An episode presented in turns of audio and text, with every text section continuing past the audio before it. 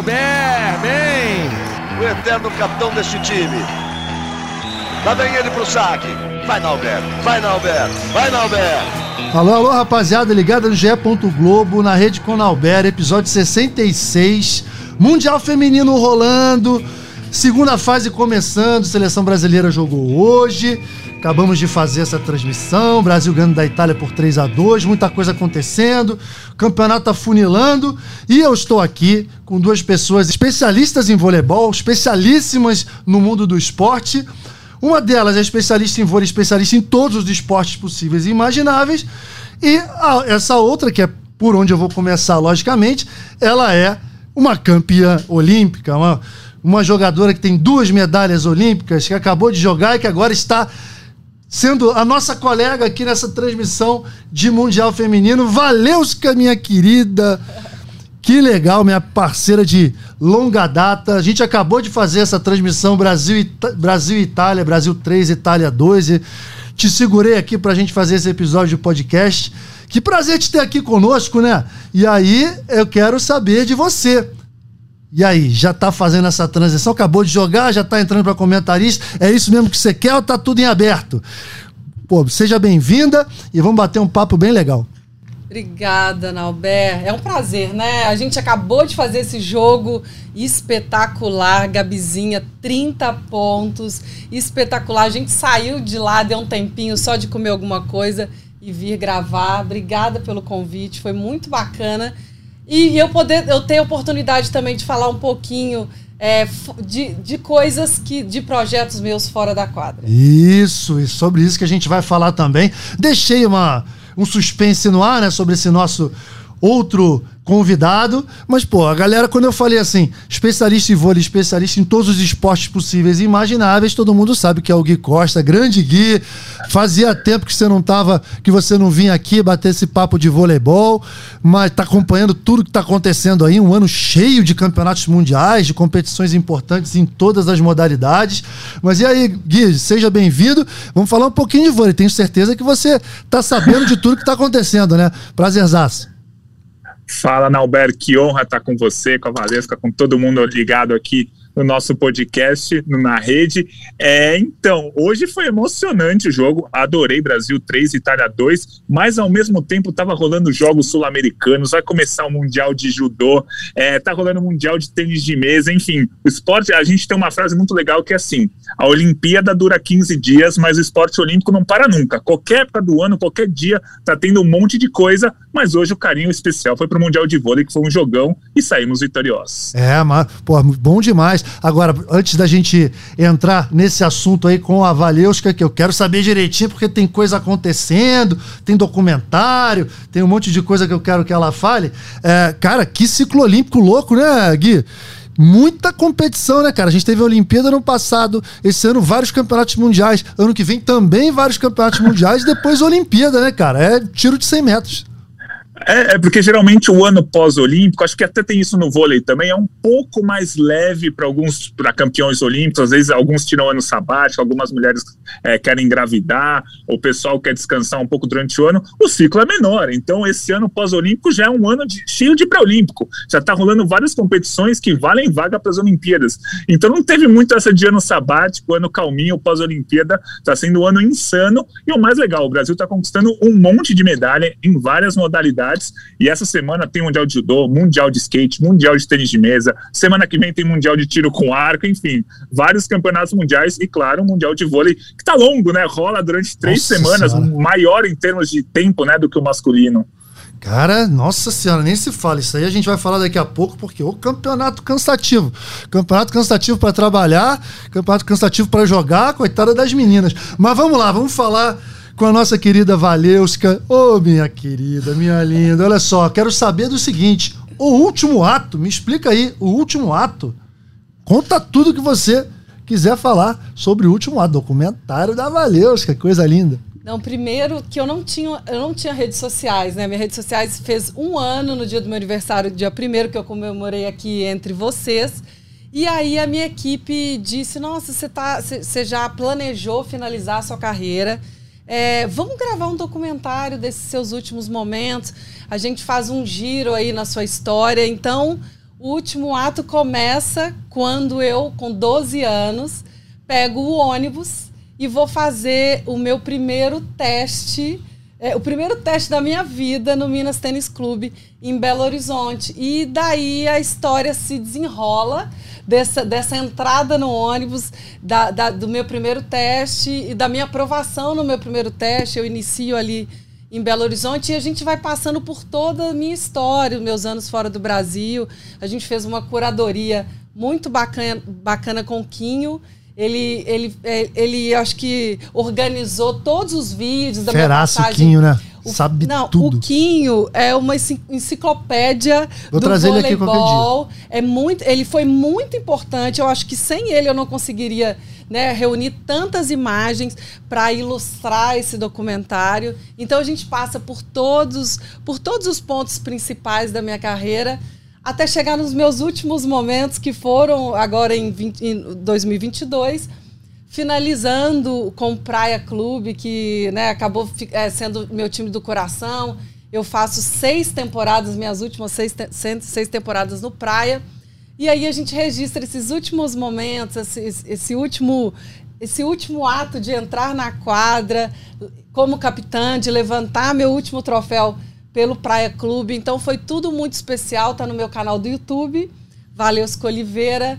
São cinco sets. A gente. Isso é, é interessante. Cinco sets. Tem a história do tempo aí, que tem coincide com os pontos. Explica aí. É, porque minha equipe é, não sabia como, como que a gente. como ia formatar, se seria um filme ou, ou seriam episódios. E aí eu tive a ideia da gente fazer um jogo de vôlei. Então, o documentário se passa em cinco sets. Os primeiros quatro sets de 25 pontos, 25 minutos.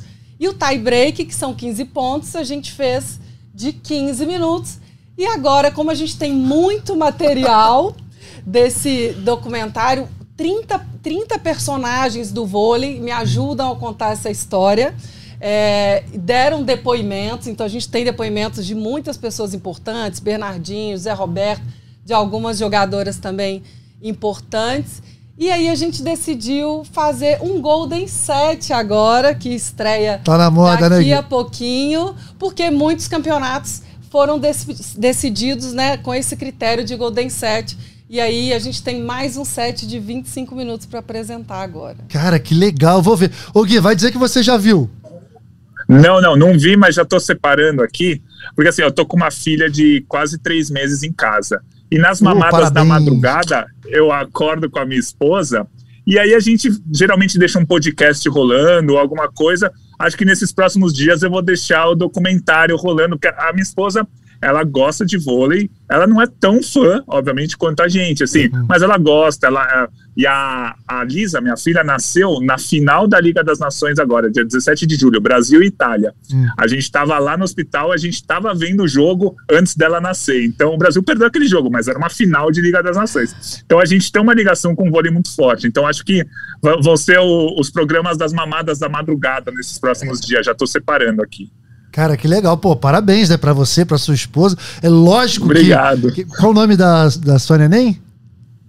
A neném é Lisa Isso. e Lisa. a minha esposa é Maria Eugênia. Lisa, Maria Eugênia, parabéns. E lógico que ela tinha que ter algum vínculo, alguma conexão com o esporte, né, cara? Com o esporte olímpico. E, pô, nasceu no dia da final da Liga das Nações. Agora, Val, é, é, desses cinco sets, depois do Golden Set, algum capítulo especial, algum momento que você ache mais legal? Conta aí, vai. Ou você tem uma história é, é, que você olhe, você olha desses 30, foram 30 anos praticamente, né? Foram exatamente 30 exatamente anos, né? 30 que eu termino anos. com 42. É, tem, a gente é, selecionou uma menina para me representar com 12 anos de idade. Olha. Então, em, em, um momento desse, desse primeiro episódio, eu jogo vôlei com essa menina. E, e eu, eu reencontro com muitas pessoas, né, do meu início, os meus professores, as pessoas que me levaram para fazer os primeiros testes. Então foi um, um, reencontro com a minha história. Eu acho que eu consegui reviver tudo isso em mais ou menos cinco meses. E jogar vôlei com uma menininha que estava me representando é, me trouxe os sonhos que eu tinha quando eu tinha aquela idade dela. Ela tem os sonhos dela e eu tinha os meus naquela época. Então é um dos momentos mais bonitos, assim, mais mágicos desse Legal. documentário. É claro que a gente passou também por, pelos meus sete anos fora do Brasil, Uhum. né? Itália, Espanha e, e Moscou. Mas também a gente passou pelo ouro olímpico. É, eu acho que eu- é a história do voleibol correndo, né? Porque a gente. Eu, eu, eu, eu chego em 97 na seleção e aí a gente conta a rivalidade toda de Cuba, porque ainda existia aquela. a- tinha a, a presença daquela briga de 96 era muito presente.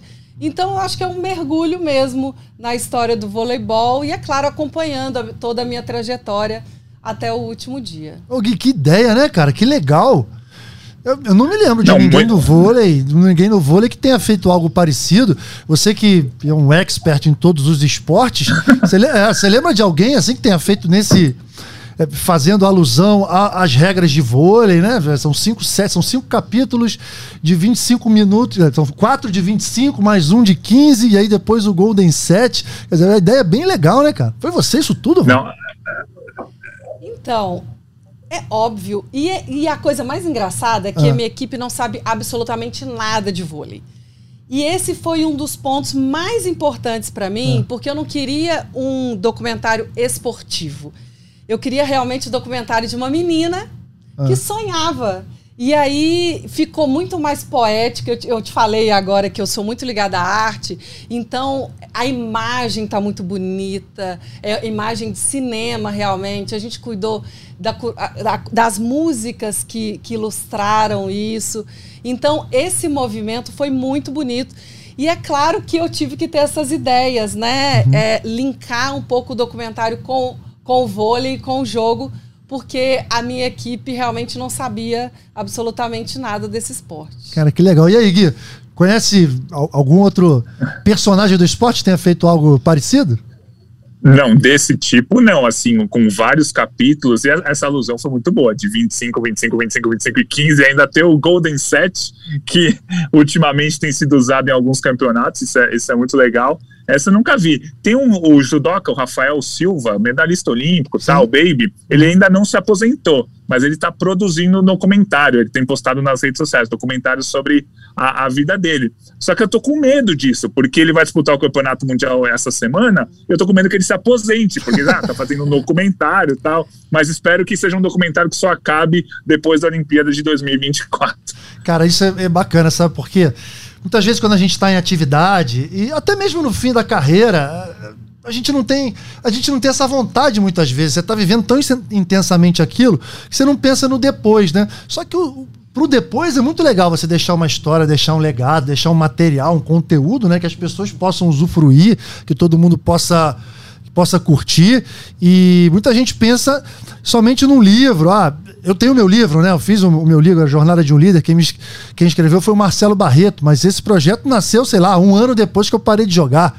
A Val não, já tá fazendo um documentário e também já tá com a, com a biografia encaminhada, não é isso? Exatamente. Sabe o que é mais legal, Nauber? É que as outras pessoas que me acompanharam, que me ajudaram durante a, tra- a trajetória, me ajudam a contar essa história. Então, não tem só a minha visão né, em, em toda essa trajetória. Tem a visão do Bernardo, tem a visão do Zé Roberto, tem a visão das outras jogadoras. Então é muito importante você, você é, perceber o que as outras pessoas também acham da- dessa carreira. E aí que surge. Eu não, eu, não, eu não sabia que tudo isso aconteceria. O documentário surgiu em janeiro desse ano, de 22, e a gente conseguiu. E foi tão legal poder é, registrar os meus últimos momentos. Eu acho que ficou uma coisa muito mais real do que você reproduzir isso depois, né? E aí, numa viagem para Angra, há alguns dois meses atrás, é, eu conheço o Ramon, que é nosso amigo pessoal de São Paulo, e ele, ele tem uma biografia. E ele falou, mas por que que você não vai escrever sua biografia? Você já tem um documentário, eu tenho a pessoa que escreve. Voltando de Angra, já marcaram uma reunião É assim com o. Teco, o Teco Condado, que, que vai escrever o, o livro, a Yes Book. Então a gente já começou esse processo e provavelmente em dezembro a gente deve lançar. Caramba, aí, Gui, ela tá à frente, cara. Ela já faz, faz documentário, biografia, e aí acabou de, de encerrar a carreira, já tá aqui comentando, comentando muito bem, diga-se de passagem aqui no, no Mundial. Pô, tá demais essa menina, hein, cara? E aí, Gui? Pô, tá, não, e eu, eu adoro, assim, é, eu, eu, gosto do vôlei. É, o vôlei é o esporte que mais tem campeão olímpico em número de pessoas, né? Porque já foi campeão olímpico masculino, feminino, 12 é, em cada competição. E tem muitos que deixam esse legado. Deixam. Eu tenho em casa ó, a biografia do Nauber, a biografia do Giba, eu tenho a, biografia do Ricardinho. É, deixa eu pensar Serginho, se tem mais alguém. Então, tem? Serginho, claro, de escadinha agora. É, então, assim, é, isso é muito legal pra gente, porque pra gente enriquece. A gente acompanha a carreira, mas nesse, nesses livros, nesses documentários, tem os detalhes que a gente nunca soube. Que, é, na verdade, são os detalhes mais legais, porque a carreira em si, é o Caval falou. Ah, os resultados a gente já sabe, cada jogo a gente lembra. Ah, tava 15 a 11 depois 25, não sei o quê, ganhamos de 3 a 1 3 a 2 Isso a gente meio que lembra. Agora, os detalhes que vocês têm. É, são muito legais de ler, muito legais de acompanhar, assim, é, é muito bom. E o vôlei tem muito isso. Tem muito jogador e muita jogadora de vôlei que está deixando esse legado. Os outros esportes ainda não tanto aqui no Brasil. Eu falei do Rafael Silva do judô, mas assim, não tem tanto na, nessas outras modalidades, nem livro, nem documentário. Isso eu gosto bastante do pessoal do vôlei, porque a gente gosta de saber de tudo, não só dos resultados. O Gui trouxe uma coisa super interessante, porque a gente ficou pensando no tema do Golden Set. E o tema do Golden Set são bastidores apenas, histórias que as pessoas contaram, todos os depoentes contaram que aconteceram fora da quadra. Então é super interessante. Eu acho que é, é, as pessoas gostam muito de saber do que acontece em torno, né? Porque as pessoas sabem muito bem do que acontece dentro da quadra. Isso já está registrado. Então a gente está trazendo uma curiosidade aí nesse Golden Set. Cara, muito legal. O, o Gui, para a gente arrematar esse assunto, documentário, biografia, uh, você certamente já leu muitas biografias de muitos atletas. É, quero ver se você tem a mesma opinião é, que eu, né? Lógico que é, atletas de países diferentes, de culturas diferentes, de esportes, modalidades diferentes, mas no fim das contas, cara, os grandes atletas têm sempre aquela, aquela aquele, aquela situação de sacrifício, de muita paixão, de muita luta, de resiliência, isso tudo é inerente à carreira de todos esses grandes atletas, né? Isso aí a gente sabe que tem muitos jovens atletas que escutam aqui o podcast e que muitas vezes eles acham, pô, aquele o Michael Jordan, a Valeuska, o, o Pelé, esses caras, esse pessoal nasceu para pra praticar esporte, não teve problema nenhum, não teve sacrifício nenhum, não teve obstáculo nenhum e simplesmente a coisa deu certo. E quando as biografias são lançadas, a gente vê que não é nada disso, né, Gui? Tem alguma em especial que te marcou? Muita gente fala da biografia do Agassi, é, pela, pela é, luta não. dele, mas enfim, alguma outra? Não, a biografia do Agassi é realmente fantástica. É, eu gosto muito de uma que eu li, é, de uma jogadora argentina de hockey na grama, chama Luciana Aymar. É, eu comprei uma vez, eu fui para Buenos Aires há uns 6, 7 anos e comprei, achei maravilhosa, porque, assim, aqui na grama aqui no Brasil, a gente nem sabe direito o que é. Las Leonas, né? É Las, Las Leonas, é, elas são isso. ídolos nacionais. É. Isso, ganham medalha das últimas seis Olimpíadas, elas ganharam medalha em cinco. E a Luciana Aymar foi o grande ícone ali, foi medalhista em 2000, 2004, 2008 e 2012. E lendo aquilo é maravilhoso, porque assim, a gente tem lá na Argentina 130 clubes de hockey na grama só em Buenos Aires, sabe? Aqui no Brasil a gente tem um campo oficial, que é o de Deodoro, onde, onde a gente teve a Olimpíada de 2016. Sim. Então você vê uma, uma coisa totalmente diferente, é um esporte que a gente nem conhece. A Argentina fica aqui do lado, eles são apaixonados e vão muito bem nesse esporte que é pouquíssimo divulgado aqui. E aí, aí eu fui aprender um pouco do hockey na grama, porque como o Brasil não é muito bom em termos de resultados, eu nem sabia e nem sei direito até hoje as regras. Eu até consigo assistir jo ao jogo, mas eu não sei os detalhes. E o livro conta passo a passo da carreira dela desde o começo, mostra que tipo ela não foi aquele suspiro, ah, um ídolo que surgiu no esporte. Não, é que a Argentina tem um trabalho, tinha centenas e centenas de meninas e homens também, a Argentina é boa no masculino também, e ela surgiu porque tinha centenas e centenas. Se não tivesse centenas e centenas, provavelmente ela não tinha surgido. Então é, é muito importante você sempre ter um leque gigantesco de praticantes, crianças tal. Muitas dessas crianças vão, ser, vão só praticar pela saúde, pela educação, o que é ótimo. Alguns vão ser pensados para um esporte mais profissional, disputar campeonatos nacionais, e cinco ou seis vão ser destaques internacionais. Uma delas é o caso da Luciana Neymar. Então o livro conta bem direitinho isso, que ela não surgiu do nada, ela surgiu de um trabalho completo. Cara, a história se repete, né? Eu, eu não estaria aqui se não fosse a geração de prata. Você não, foi inspirado de por alguém, certamente. Não, eu eu sou, eu sou completamente grata à geração de 96. Eu participei de três gerações, mas eu posso dizer, assim, de todo o meu coração, que quem, quem desenhou quem eu sou hoje, a jogadora que eu sou hoje, foi a seleção de 96. Maravilha. Foi essa geração que me ensinou tudo. Como, como ser disciplinada, como respeitar o esporte, como respeitar as pessoas, como me dedicar foram elas realmente que, quando eu chego em, em 98, em 2008 e sou campeã né, na Olimpíada, eu lembrei muito dessas mãos que conduziram né, até aquela geração ganhar Legal. o primeiro ouro feminino. Elas levantaram aquela medalha junto comigo, com certeza. Muito bom. Agora, para arrematar definitivamente esse assunto, a gente falar do Mundial que tá rolando, hein? Do Mundial que tá rolando, que o bicho tá pegando. Tem jogo de despedida, não? Pensou nisso também? Eu? É. Não, jogo de despedida não. Eu já fiz muita. Eu ah, tá. Fiz, eu... Pensou no documentário, pensou na biografia, Esse... pensou no Golden Set, não sei o que, não vai ter jogo de despedida. Ah, falou então. Tá bom. Ele já tá organizando meu jogo de despedida, Nalber. já lancei, já, já lancei aqui a ideia. Não, é. eu, eu, acho, eu, eu acho que eu fiz. Eu, eu fui me despedindo durante o campeonato, né? Foi uma coisa muito planejada. Eu já me apresento lá em, no ano passado, em 21, já me despedindo de todos os momentos. Eh, nós fizemos um logo, uma camiseta comemorativa. Então, eu acho que eu festejei muito durante todo o ano. Então, eu acho que não cabe aí um joguinho de despedida. Hum, se tá você, bom. Ele já está organizando. Eu não sei se vai ter como eu fugir disso. Gui. É, lançada a ideia aqui no podcast, tá vendo? O podcast está aqui para isso também. Tem que ter, né, Gui? O que, que você acha? Claro, tem que ter. A gente Pô. teve recentemente o jogo de despedida lá em Minas que foi maravilhoso, maravilhoso assim. Porque juntou todo mundo, é. Junta todo mundo, junta duas, três gerações.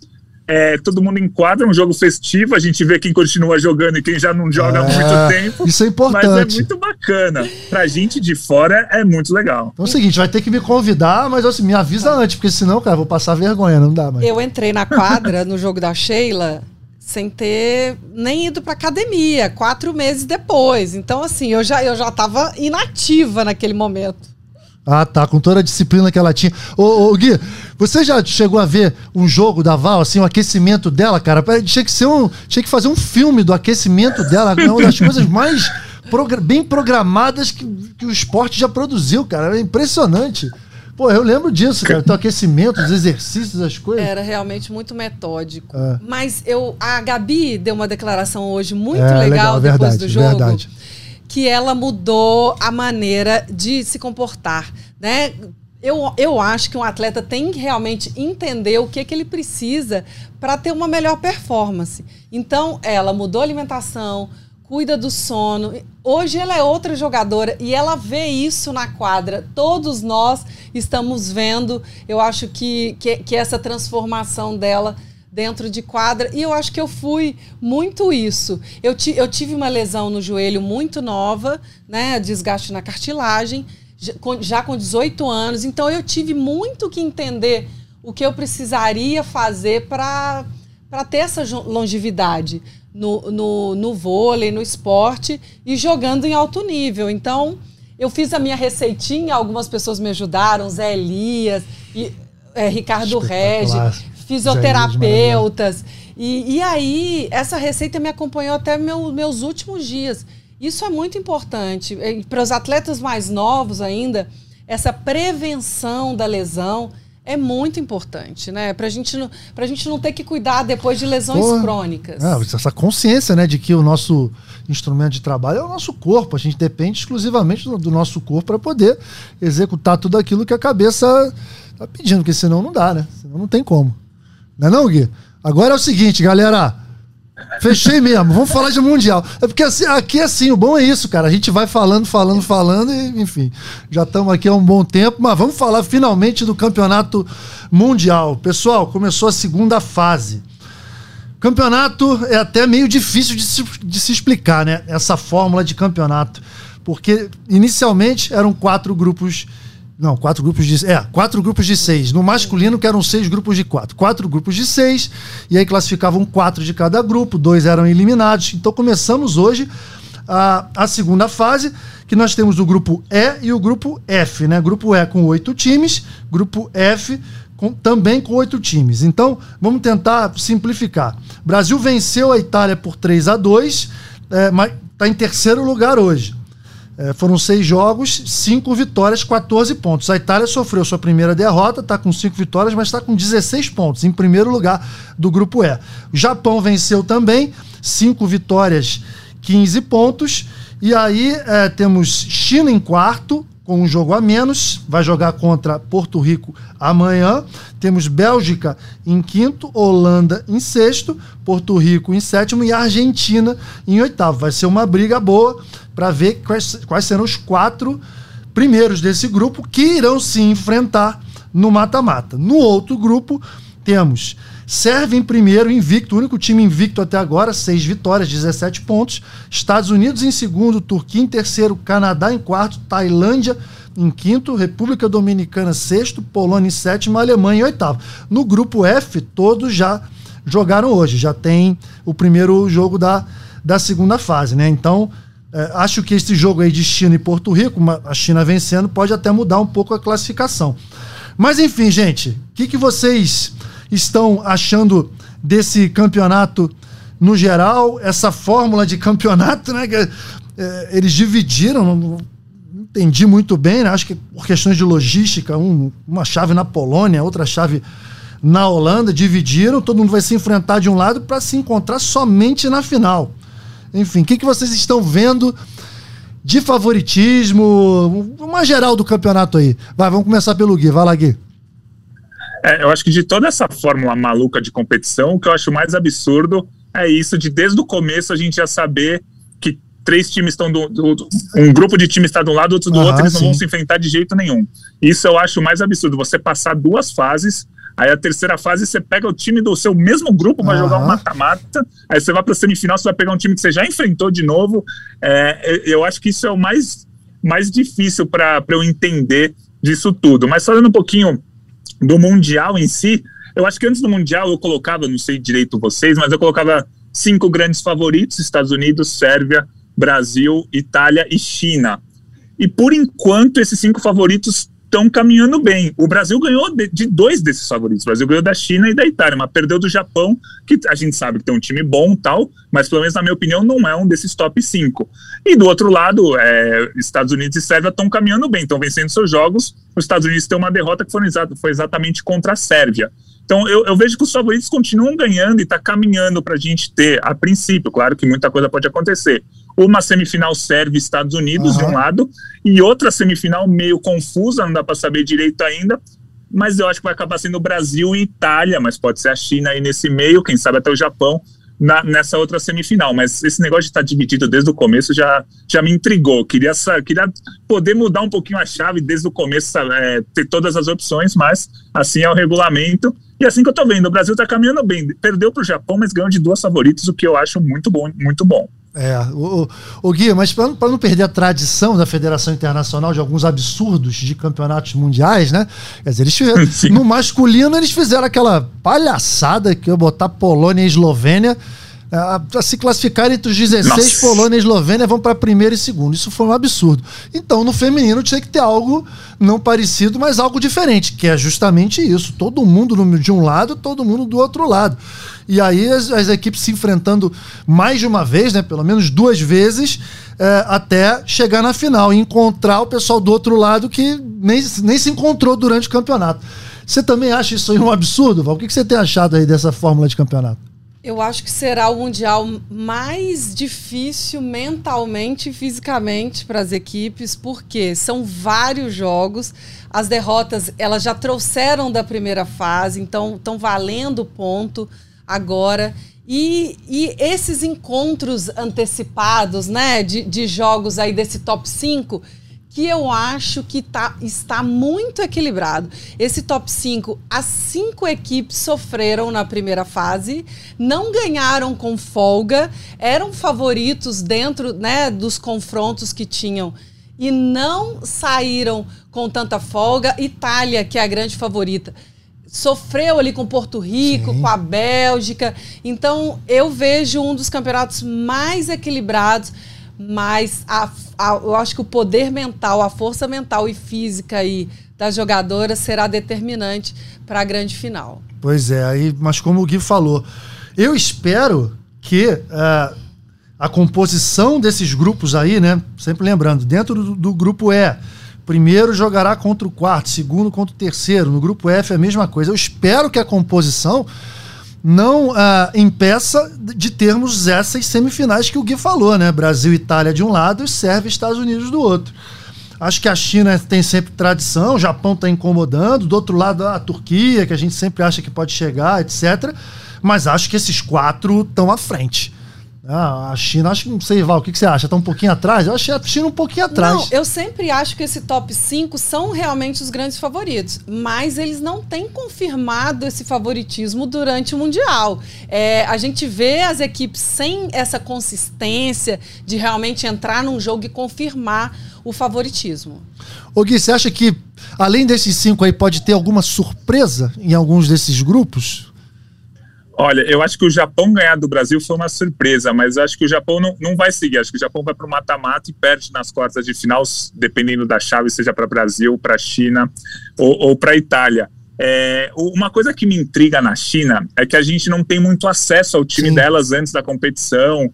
Muitas vezes na Liga das Nações elas poupam todo mundo. É, a Liga Chinesa a gente não tem transmissão, a gente não consegue assistir. Eu tenho uma teoria sobre a China que é assim: quando a gente acha que elas vão ser campeãs, elas não vão bem. Quando a gente nem tá ligando para a China, coloca lá, ah, tem tradição, mas não vai dar nada, elas vão lá e ganham. Então, o meu medo é que eu não tô com medo da China nesse momento. E aí, quando eu não tô com medo da China, elas vão lá e ganham. Mas assim. A é, China é, a é, o, China é o Brasil é um na Copa do, mundo, Copa do Mundo de Futebol, cara? Porque o Brasil só ganha assim a Copa do Mundo de Futebol. É, então, quando chega azarão, é, tipo ninguém. Isso. Ah. Pô, lembra em 2016, a China passou em quarto no grupo, Sofrendo. o Brasil foi jogar contra a China, perdeu e a China foi campeã. Aí em 2021, lembra, Nalbero, a gente antes da Olimpíada, não, a China, Aham. vamos tomar cuidado com a China, porque a China isso, a China aquilo, não passou da primeira fase. Então, a gente tem dificuldade de ter acesso às informações da China e até por isso eu acho que a gente não consegue muito projetar como elas estão. Mas assim, é, elas ganharam vários jogos, ganharam vários jogos, mas não estão metendo tanto medo no, no, nos times, tanto que o Brasil ganhou da China.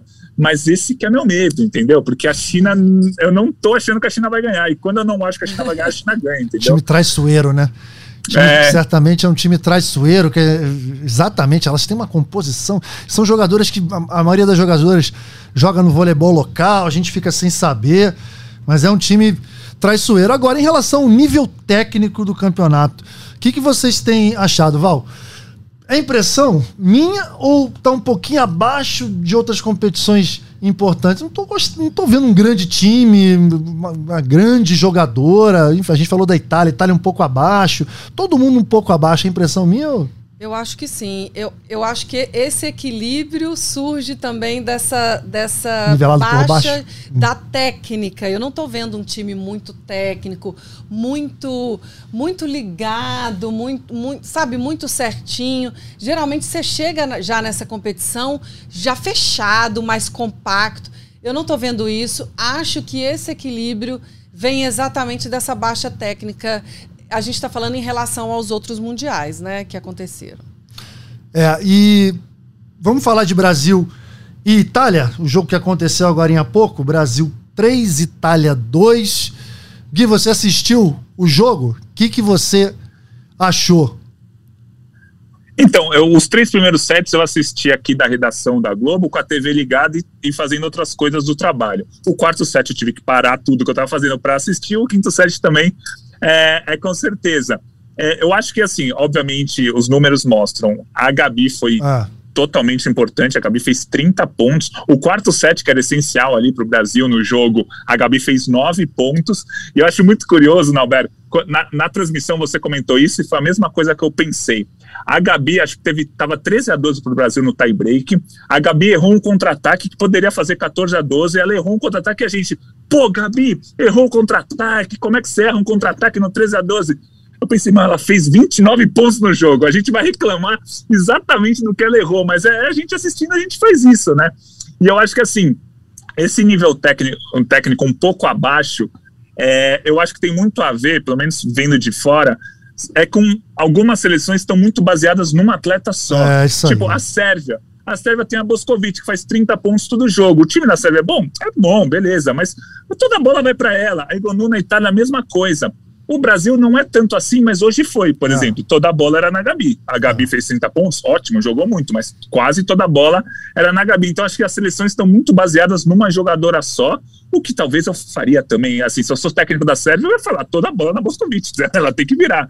Mas isso deixa a parte técnica do, do jogo um pouco mais baixa. Eu acho que vai mais ou menos por aí os, principais times têm uma jogadora fora de série em termos de pontuação e acho que nivela um pouco mais para baixo o restante do time, eu acho, não sei. Não, mas interessante esse comentário, Val. A gente falou isso durante a transmissão em off também, falou, caramba, não é possível, a gente não pode, uma, situações situação como essa que aconteceu hoje, da Gabi receber determinadas bolas do fundo meio, por exemplo, de ataque, de contra-ataque, bola de manchete, não sabe o que fazer, joga alta no meio da quadra que a Gabi vai atacar. Eu, sinceramente, não lembro de ter visto na seleção feminina, porque a gente sempre lembra da seleção feminina como aquele time coeso, aquele time que a coletividade vence, que não depende de uma jogadora só. A gente sempre falou: ah, a, Itália vai depender da Igonu, a Sérvia vai depender da Boscovic, a China vai depender da Tingzu, mas Brasil e Estados Unidos não, são times coletivamente mais fortes. E hoje eu vi o Brasil também te preocupou um pouco, Val? O que, que você acha? Porque da, assim, daqui para frente do campeonato, que vai acontecer daqui para frente, tem muito a possibilidade disso acontecer outras vezes, né? É porque essa é a grande característica do Brasil, jogar coletivamente. Foi até ressaltado pelas jogadoras no final do jogo, mas eu acho que não foi muito bem o um retrato do que aconteceu hoje, no que aconteceu no jogo da China. A, gente, a Tainara ganhou o jogo da China sozinha. E, e a, gente sempre, a gente sempre fala sobre isso, né? Que uma jogadora é capaz de ganhar um jogo, mas não o campeonato. Uhum. Então, como será a sequência? Isso me preocupa sim, porque a gente viu bolas ali levantadas para Gabi de, de, né, de certos lugares para atacar a pipe. É claro que ela estava num dia inspirado, mas será que isso acontecerá uma outra vez? Então, é, é essa divisão de, de, dessa carga não houve no jogo da China e não houve no jogo hoje contra a Itália. Isso me preocupa um pouquinho, mas a gente vê as outras seleções também com Boscovic, com Egonu, repetindo o que o Brasil está fazendo. Será que, será que uma jogadora é capaz realmente de, de, de, vencer um campeonato? Pois é, fazendo uma retrospectiva do que foi o Campeonato Mundial em 2018. Campeonato Mundial costuma ser sempre o campeonato mais difícil porque você joga demais, são 12 jogos para ser campeão, né? E aí a final foi Sérvia contra Itália. A Sérvia acabou vencendo a Itália por 3 a 2 e tinha lá Boscovic, tinha Egonu. E a gente falava, quem é que vai ganhar a Boscovic ou Egonu? A gente esqueceu de falar que, quem vai ganhar a Sérvia ou a Itália. A gente falava quem é que vai ganhar Boscovic ou Egonu. E aí na China também com a Tingzu. E a gente foi para a Olimpíada no passado com isso na cabeça, tipo, ó, no vôlei feminino, os times que têm super jogadoras são os times que vão ganhar. E aí, de repente, vem Brasil e Estados Unidos sem essas super jogadoras, chegam na final da maneira que chegaram. É, é cíclico, né? Aí a gente já refaz novamente os nossos conceitos. Para chegar num campeonato mundial e ver isso tudo em aberto e o Brasil jogando mais ou menos dessa maneira. Sei lá, eu, eu confesso assim que eu saí contente pela vitória do Brasil, mas saí bastante preocupado. Bastante preocupado. A gente. Não sei o que aconteceu no dia a dia, enfim. O Zé Roberto parece que deu uma esfriada na Kise. A Kise, na inversão de 5-1 hoje, em um determinado set nem entrou, né? Ela entrou nas inversões, mas poderia ter entrado durante o jogo direto no lugar da Tainara, não entrou, e aí numa inversão também não entrou. Não sei se ela tá treinando bem, treinando mal, enfim. Mas a gente precisa de uma jogadora nessa posição de aposta um pouco um pouco mais de força, né? Com um pouco mais de poder de decisão para dividir a responsabilidade com a Gabi, né? É, a, a Tainara respondeu, né, na, na, primeira troca ali que o Zé fez é, no jogo da China, foi a jogadora decisiva, mas hoje eu, eu não a vi tão, é, tão à vontade no jogo. Já, obviamente, a Itália, é, atenta ao jogo dela contra a China, marcou. Ela realmente não soube sair da marcação italiana. E aí é o que me preocupa, porque o que, que, o que acontecerá nos próximos jogos? É quem, quem é que fará, é, é, né, quem será decisiva? Tainara, Gabi, uma outra? Então essa é a minha grande pergunta, assim, esse meu ponto de interrogação ficou após hoje. A vitória é importante, claro que a gente não pode deixar de dizer que foi uma vitória super importante sobre a equipe italiana. O Gui, algum outro destaque individual? Assim, o que, que você achou da distribuição da, da Macris? No início do jogo, ela já teve uma dificuldade ali. O Brasil não conseguindo botar as bolas no chão, talvez tenha tirado um pouco da confiança dela para o jogo inteiro. Eu achei ela um pouco insegura. É, você teve essa mesma impressão? Se não tiver tido, por favor, discorda de mim. discorda de mim. Não, eu tive essa mesma impressão e até eu acho que a, a insegurança da Macris acabou fazendo com que, numa bola no 12 a 12 do quinto set, a Macris tentou uma bola de segunda que não era exatamente a bola para ser, ser feita, nem quando você está com confiança. Uhum. Quando você está com não tão confiante assim, ainda bem que no fim, naquele ponto mesmo, o Brasil ganhou, se não me engano, com bloqueio da Macris, eu não sei, mas o Brasil ganhou aquele ponto e aí a gente esquece um pouco. Mas assim, eu realmente achei ela um pouco insegura, assim, porque assim, é, a, a, o Brasil tem centrais muito boas. Se comparado com os outros países, as centrais do Brasil, principalmente no ataque, e a Val sabe muito bem disso, são muito boas, porque a, Carol sair com 14 pontos e a Carol Gattas com 10, 24 pontos só das centrais, por mais que seja um jogo de 5 sets, é muita coisa.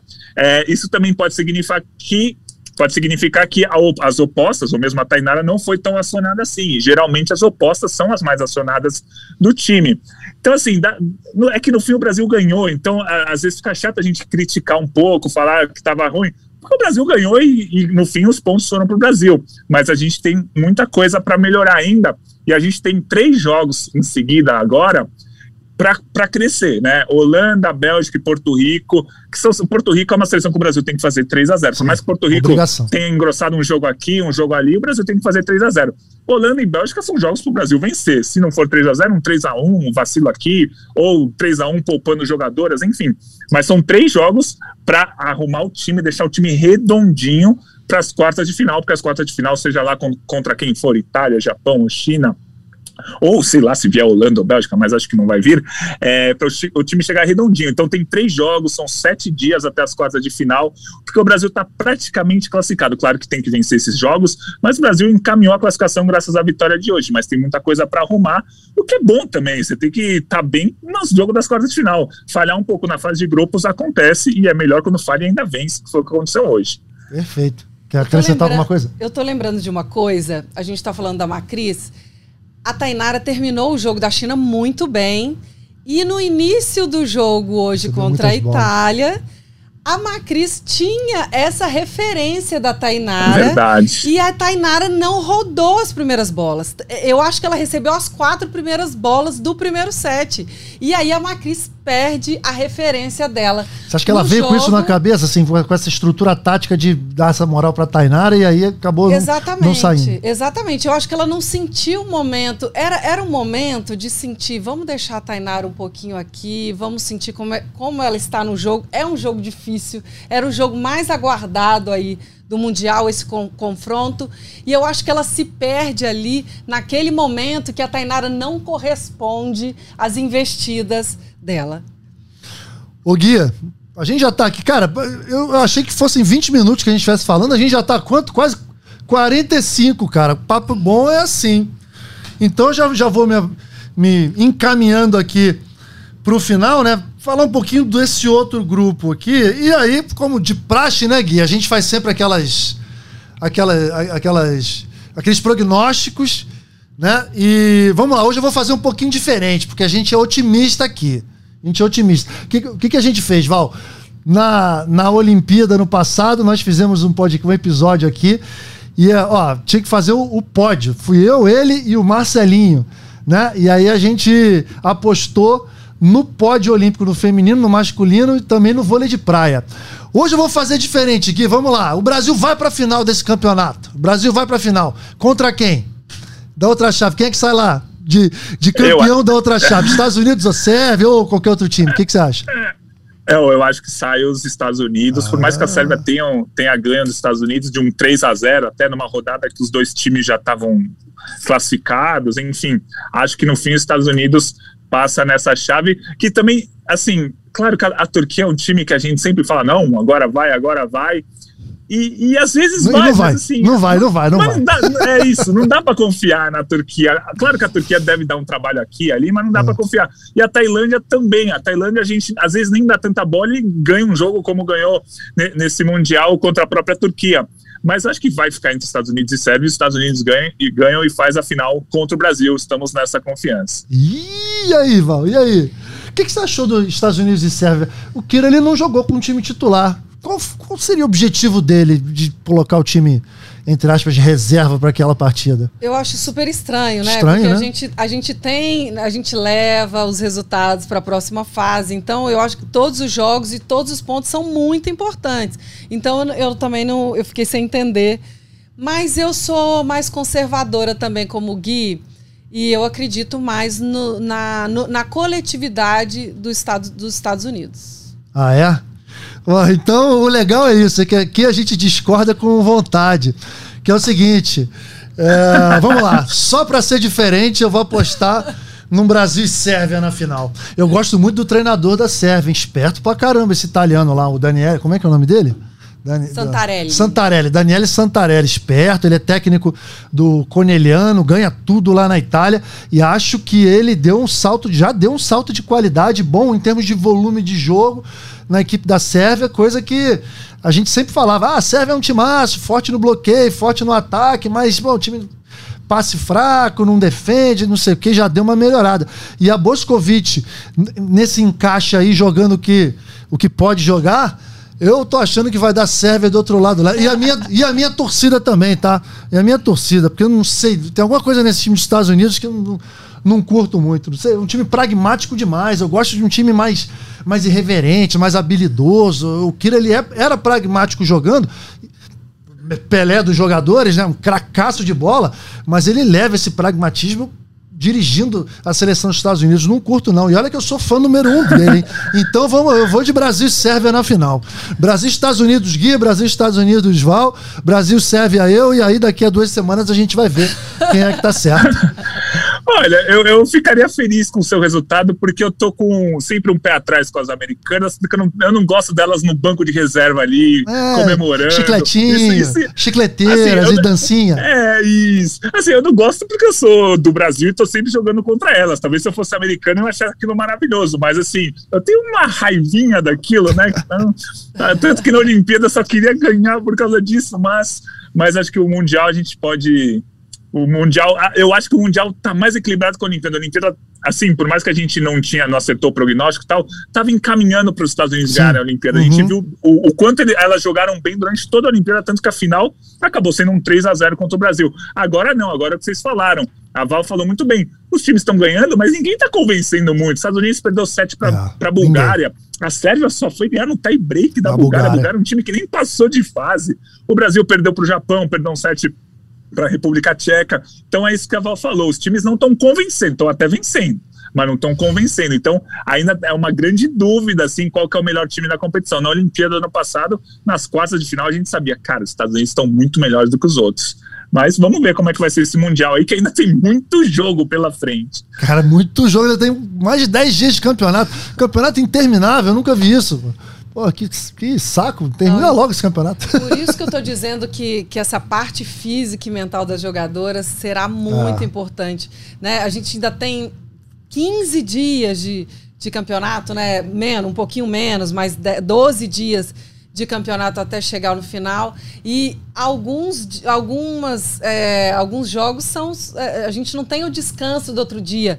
Tem que né, dormir, acordar e já pensar no próximo adversário. Então, eu acho que esse campeonato está completamente em aberto ainda. É isso. Galera, mais algum comentário, alguma observação? O podcast é de vocês aqui, porque por mim já falei tudo que eu tinha que falar. A gente já chegou à final que vai ser Brasil e Sérvia. Já falamos do documentário, da biografia, do jogo de despedida da Val. Já sei das biografias aí que o Gui é, lê. Já sei.